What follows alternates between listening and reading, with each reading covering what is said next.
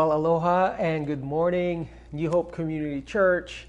Thank you so much for joining us and sharing your worship experience with us.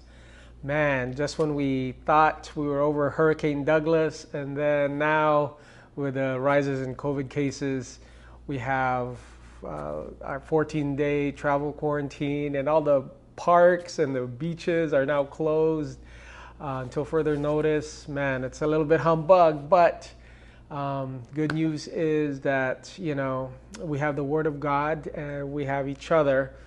Uh, let's remember the golden rule, right? Not the silver rule of, of passively not doing unto others what you want, don't want them to have be done to you, but we want to be active, right? And let's make sure that we wear our masks, make sure that we practice social distance, make sure that we honor our governmental authorities, and uh, continue to plug into church. Well, if you open your Bibles today to Matthew chapter 7, uh, verse 15, we're going to be talking about uh, false prophets. And specifically, Jesus tells us twice that you could tell a false prophet by their fruits. In verse 16, you will recognize them by their fruits. And verse 20, Jesus concludes this by saying, By their fruit you will recognize them. Um, one of the great things about I love about my, my father, my dad, is that he is, he has a green thumb. He's always had like a garden growing up. Um, and, uh, you know, my dad, one of two things he does really, really well in regards to uh, gardening and uh, growing fruit is one is that he could peel a mango in one long strip to make it look like a snake. And up until, you know, all my life, from a little boy to now, I'm still amazed that he could peel one mango into himself. But the second thing that he does really well is that uh, he knows how to pick just the most delicious and sumptuous watermelon. And I got a hold of him a couple weeks ago, and uh, he told me his secret, and I'm going to share with you because we're going to be talking about fruit and how you can tell if something's a good fruit. And a good fruit can only come from a good tree, and a bad tree cannot produce good fruit. And here's the tip there's three things. Number one, he says, is look at the uh, stem of the watermelon. Okay, and if the stem is green, it means that it's not good because it wasn't fully ripe when they picked it out. But if the stem of the watermelon is like brown, it means that it's ripe already. Second tip is if there's yellow spots, if there's a big yellow spot around it, it means it's ripe and it's ready to go. And all the Filipinos, I don't know if it's a Filipino thing or not, but you knock on the watermelon. And if you knock and it feels hollow, boom, boom, it means there's a lot of juice and a lot of water in it. And it's super, oh no, it's super good. So there's a tip on how you could choose a great watermelon this summer. Now, Jesus warns us and he tells us about false prophets and how you can tell if someone's a true prophet or a false prophet or a true teacher or a teacher from a false preacher and teacher. And ultimately, he says it comes down to their fruit. Let's look at Matthew chapter 7, verse 15. Beware of false prophets who come to you in sheep's clothing, but inwardly are ravenous wolves. Wow. You will recognize them by their fruits. Are grapes gathered from thorn bushes or figs from thistles? So every healthy tree bears good fruit, but the diseased tree bears bad fruit. A good tree cannot bear bad fruit, and a bad tree cannot bear good fruit. Every tree that does not bear good fruit, uh oh, is cut down and thrown into the fire. Thus, by their fruit, you will recognize them. This is the word of the Lord. Now, these next couple of weeks, we'll listen as Jesus masterfully draws his Sermon on the Mount into conclusion. And like any good teacher, he just doesn't leave us with head knowledge and principles and ideas. He actually prompts us to action. He asks his listeners to respond to his message. And what he does uh, is that he proposes a series of contrasts that will challenge uh, his readers to consider them.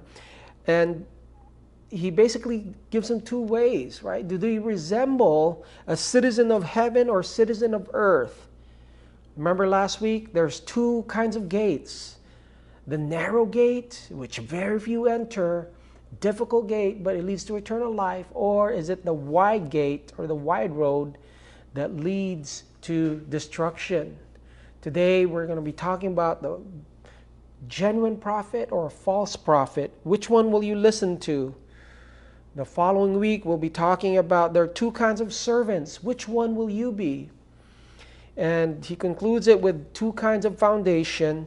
Which one will you build your life upon? Are you going to live it on obedience or are you just going to live it on temporary feelings? Now, last week we talked about the core about the narrow gate and the wide gate.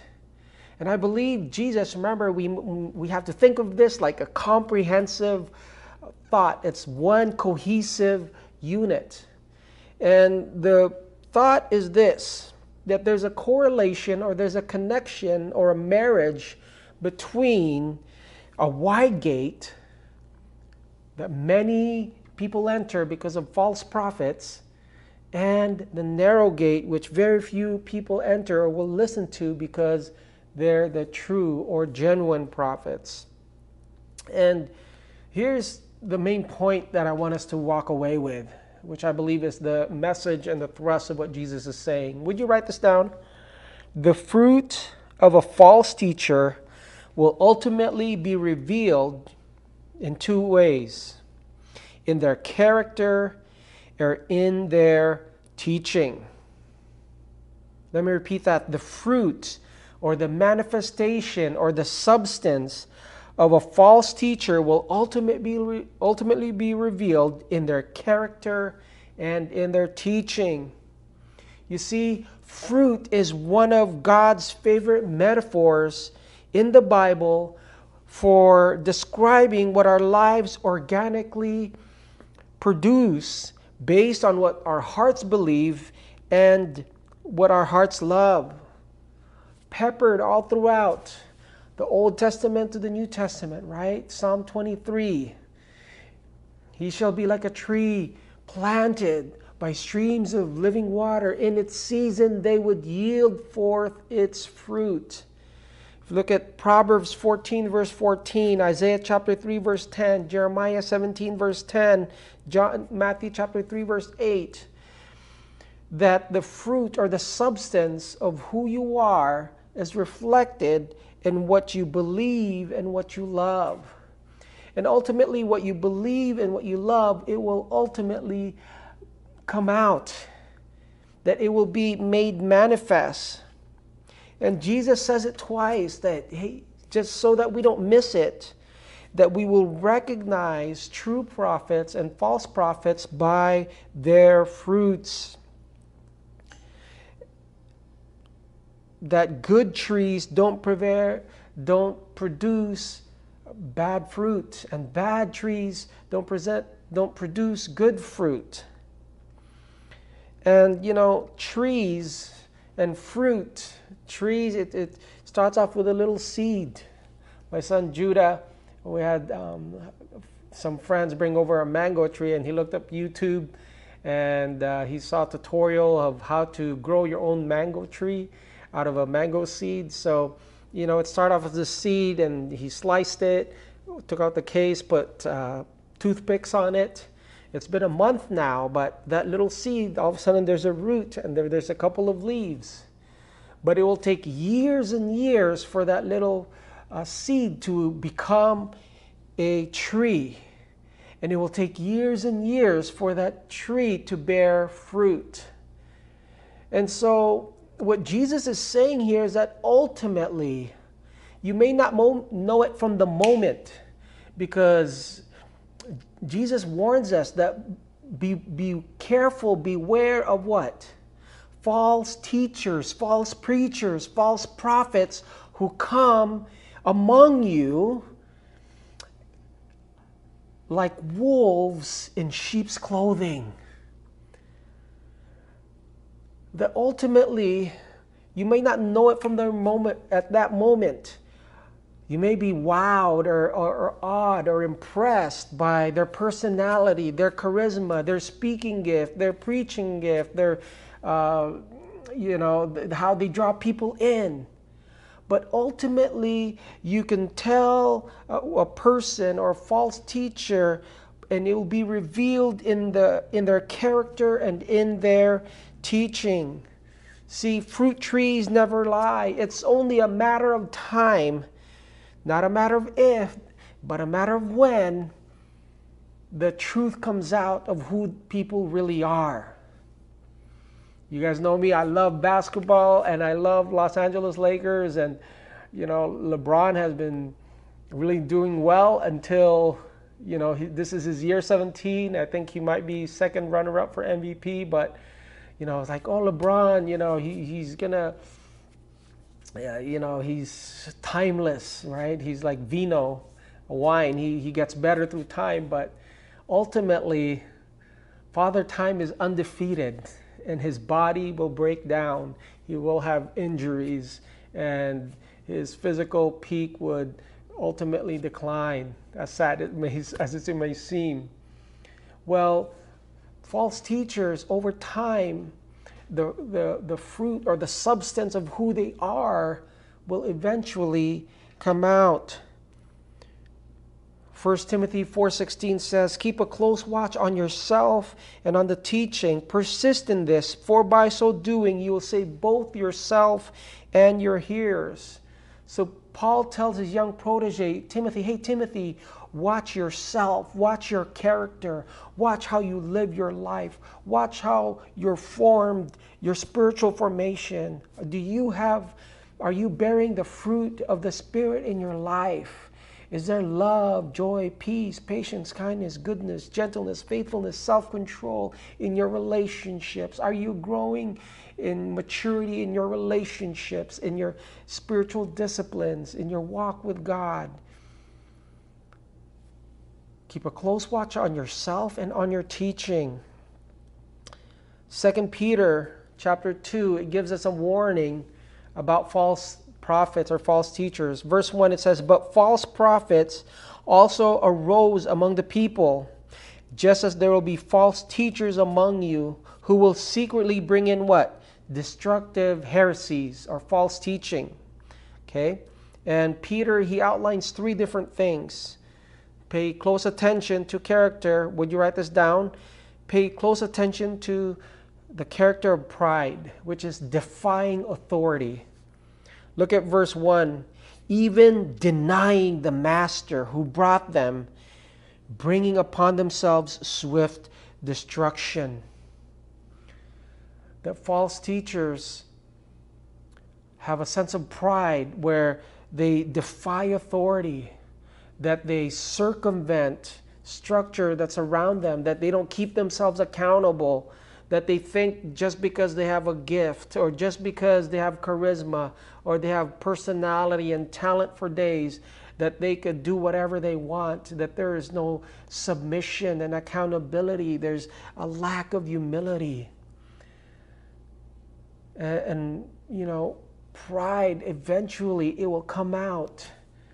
It will eventually reveal itself in how ultimately in this life we've seen flash in the pan like famous pastors and preachers and leaders who ultimately, because of pride, they've manipulated and they bullied and they coerced their way into the top. So watch out for teachers who, who, who are proud, who are not accountable, who are not teachable, who think they are above the law, even denying the master who brought them, that they deny even Jesus. Secondly, write down, pay close attention to sensuality, which is sexual sin. Verse 2 Second Peter writes that many will follow their sensuality, and because of them, the way of truth will be blasphemed. That a lot of false teachers, even though they started well or it seemed like they were legit characters, but ultimately they fell into sin. I've heard and I know of, of pastors, prominent, and teachers who they said, The Lord told me that I should divorce my wife and marry my secretary who I've been having an affair with. True story. Not only pride, but uh, sensuality or sexual sin. A third thing to watch for those who are leaders and those who preach and teach is pay close attention to the character of greed, which is love for money and material gain. Look at 2 Peter chapter 2 verse 3, and in their greed they will exploit you with false words. Their condemnation from long ago is not idle, and their destruction is not asleep. Again and again, Peter's description greed, sensuality, and pride, it boils down to money, sex, and power.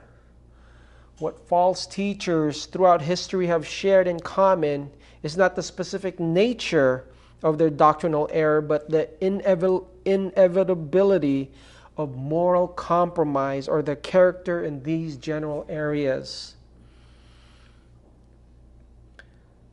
Pay close attention don't be dazzled. Don't be impressed. Don't overrate this issue of character because ultimately who you are will come out. One of my favorite quotes of Pastor Wayne is that, man, as leaders, we can teach what we know, but ultimately we reproduce who we are. We can teach what we know from the Bible. Parents, we can teach our kids what we know do this, do this. But ultimately, we are going to reproduce who we are.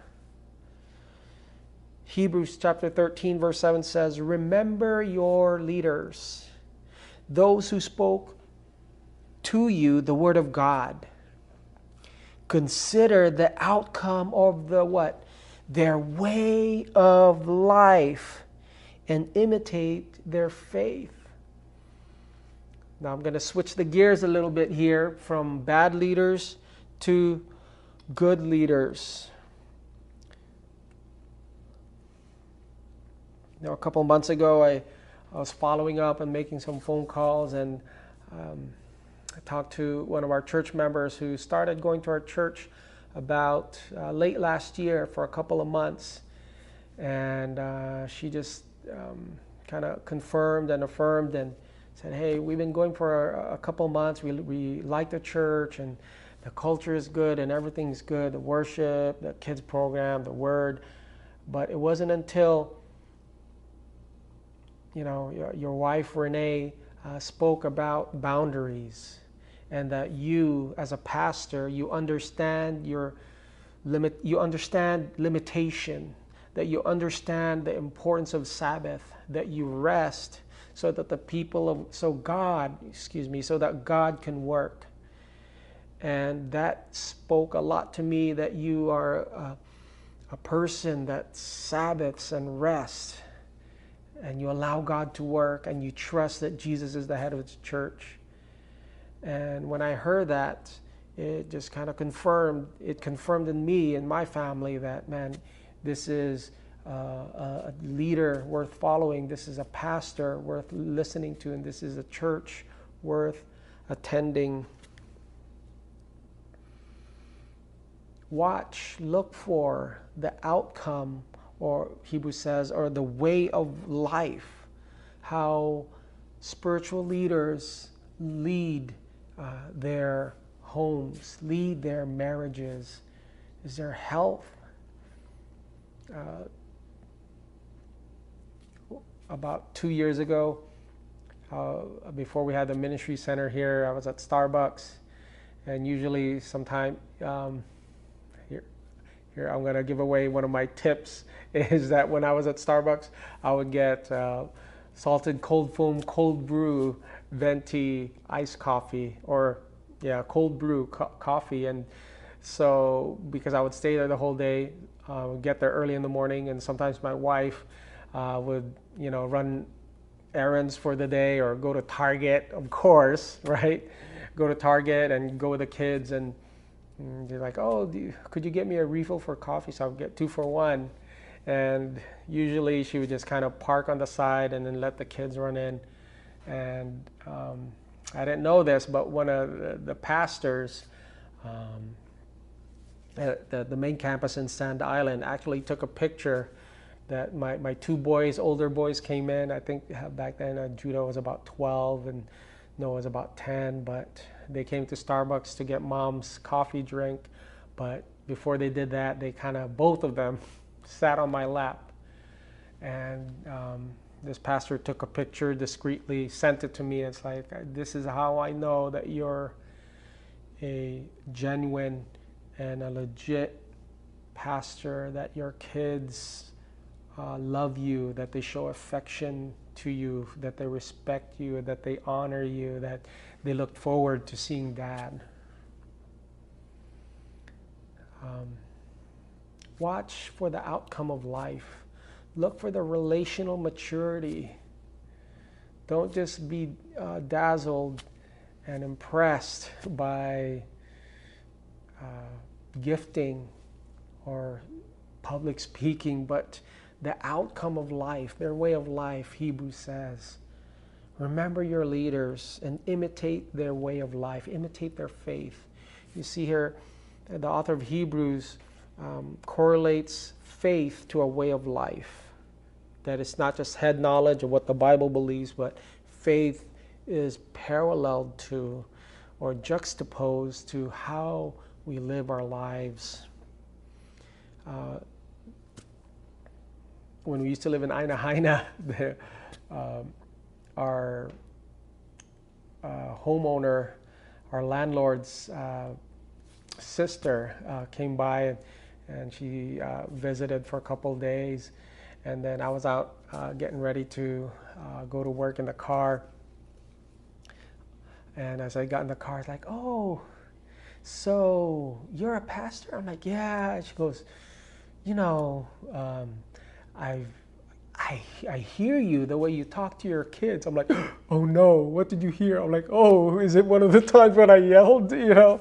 And she said, no, no, no, you, you're so sweet to them and they're so sweet back to you. And I just wanted to let you know I appreciate how, you know, you relate to your kids.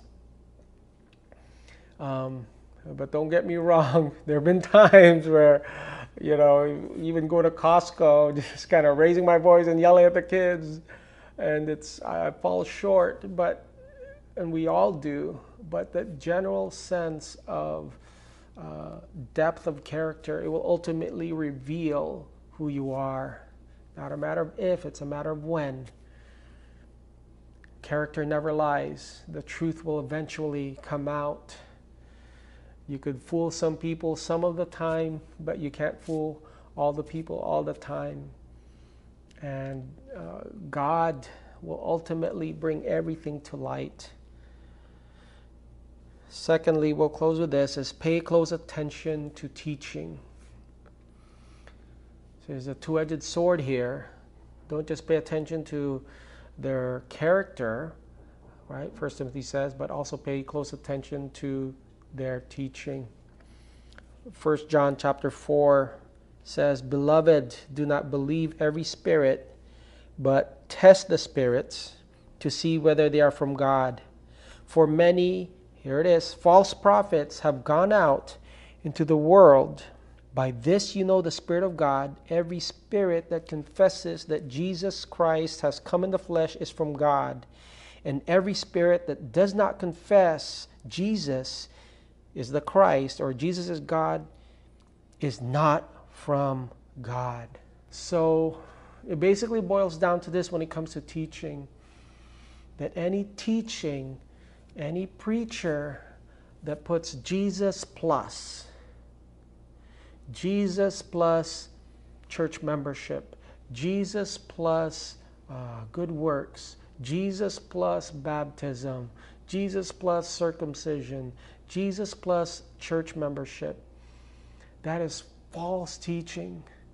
Galatians, one of the very few epistles or books or letters that Paul wrote where he did not thank them. Usually he, he thanks whether it's the Thessalonians, Colossians, Ephesians, Corinthians, even some of those churches that were doing really bad, he still thanks them, the Christian triad, for their faith, hope, and love. But in the letters to Galatia, he says, Man, I'm so quickly stunned in how you've turned away from the gospel that if any person, even an angel from heaven, would preach a, a, a, gospel contrary to what you've heard from me, let that person be, the Greek word there is anathema, meaning let that person be eternally condemned. That Paul, he doesn't mess around when it comes to the gospel. Any preaching that is all good news without exposing or expressing the bad news, that's a false gospel. You can never truly understand the, the good news if you don't first appreciate the bad news. Yes, God is love, but God is holy. Yes, you believe in Jesus, but you also got to be a disciple and follow God. That it's not enough just to be a convert and to have a yes moment, but we must have a lifestyle, the straight, difficult, narrow, hard road that leads to eternal life.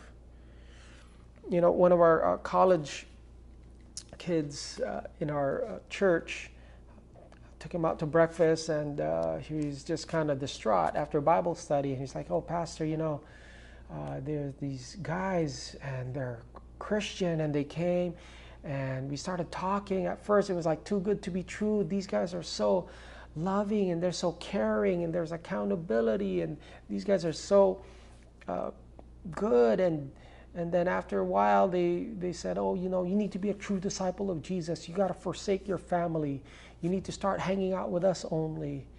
And they turned out to be uh, a cult because they started saying, hey, you got, it's not enough for you to believe in Jesus. You got to be baptized. It's like, what do you think about that, Pastor? I'm like, hey, you could tell a tree by its fruit. Look at their teaching and look at their character. When the thief died on the cross, he didn't get baptized this thief on the cross, as soon as he believed, Jesus said, What? Today you will be with me in paradise. This thief, his whole life, sinned against God. This thief would never make up for all of his wrongdoings. This thief would never read the Bible. He would never go to church. He would never serve. He would never go to Bible study but yet because of his belief in Jesus, he was saved. And this is the gospel. And I said, Look at their lives. He goes, Yeah, man, they're really controlling and manipulative. And I told him, Hey, you know, you told, uh, you know, Ephesians 2 8, for by grace you have been saved through faith. It is not of yourselves, it is the gift of God. Tell them that. And I followed up with, uh, with him in a couple weeks, and he said, you know, these guys, you know, they don't even talk to me anymore. They see me in the hallway, they turn the other way, and they don't even say hi to me because I don't, you know, because I said salvation is through Jesus Christ alone. From false prophets to where you're at, let me wrap this up. Crisis is a, is a is a the great accelerator in other words, when you and I go through crisis, it accelerates this economic crisis, this racial tension crisis that we're living through, this civil unrest that's happening with the you know election coming up. This crisis reveals our character, it does not build our character. During this time of COVID, you guys already know pornography searches have gone up 2,800% during this COVID crisis where there's pressure. It doesn't build your character, it reveals who you actually are. Domestic abuse has gone up, child abuse has gone up, alcoholism has gone up. And my encouragement to you this morning, John chapter 15, verse 8, let's go ahead and read this. By this my Father is glorified, that you bear what? Much fruit. And when we bear fruit in our lives, in our character, we prove to be His disciples. Crisis is a great accelerator. Things have been closed down, beaches, parks, the travel quarantine it, it reveals who we, our character, who we really are, and, and time will tell. Just as, just as Father Time is undefeated, I think character is ultimately undefeated, that it will eventually come out. May I encourage you, those of you at home, that don't just focus on your resume virtues you guys know what I mean by resume virtues? It's those car those competencies. It's what you would write down in your resume, your skills, your what you do, what you offer to the marketplace. Don't just focus on checklists and and to to-do lists, but could you focus on your eulogy virtues or your character? Don't just focus and check off what to do, but can you start checking off who do I want to be? Who has God called me to be? During the season of COVID, have you grown more? Have you grown more in your faith? When it's easy to just not attend church anymore and just like, ah, I'll get to it when I get to it. Have you uh, become more dedicated in your affection for Jesus? Are you growing uh, as a more patient as a, as a father? Are you growing more loving as a wife? Children, are you growing more um, obedient? That you're not just checking stuff off and doing, but you're actually being. And this is what fruitfulness is, is being who God has called you to be and doing what God has called you to do. who it's who you are, it's your character, what kind of relationships are you becoming a loving person? Are you growing in the fruit of the spirit? And so this morning, let me pray for you. And I'm going to pray that this season of crisis and pressure that our character will be revealed and our character will be forged that we would grow to be the disciples of Christ, that, that we would bear fruit in our relationships and give glory to God. Let's go ahead and pray. Father, we need you. Just like the old hymn, I need thee every hour. Every minute, every second, O oh Lord God, our lives hang on the balance of your grace and of your goodness. So, Father, I pray that you would strengthen your people right now through the power of your Holy Spirit. Lord, I pray, oh God, that we would grow in character, that we would be people of integrity, Lord, that there would be a wholeness, that we are who we are in private as we portray to be in public. Lord, as now we're kind of being kind of sheltered back in place, back in home, Lord, I, just pray that you would work out, oh Lord Jesus, the fruit of the Spirit in, our lives. Lord, I pray, God, that, that we would grow closer to your word. Stir in us, oh Lord God, a hunger for your word. Man shall not live by bread alone, but by every word that proceeds from the mouth of God. Lord, would you stir that thirst for your presence? Stir that hunger, Lord God, for your word so that we could be the Christ followers, the sons, the daughters, the husbands, the fathers, the aunties, the uncles, the grandparents, Lord, that you've called us to be, and that we would do, Lord, what you've called us to do. Oh, also, Lord, I pray that you would do this for your glory, for your honor, for your fame, for your glory. In Jesus' name we pray.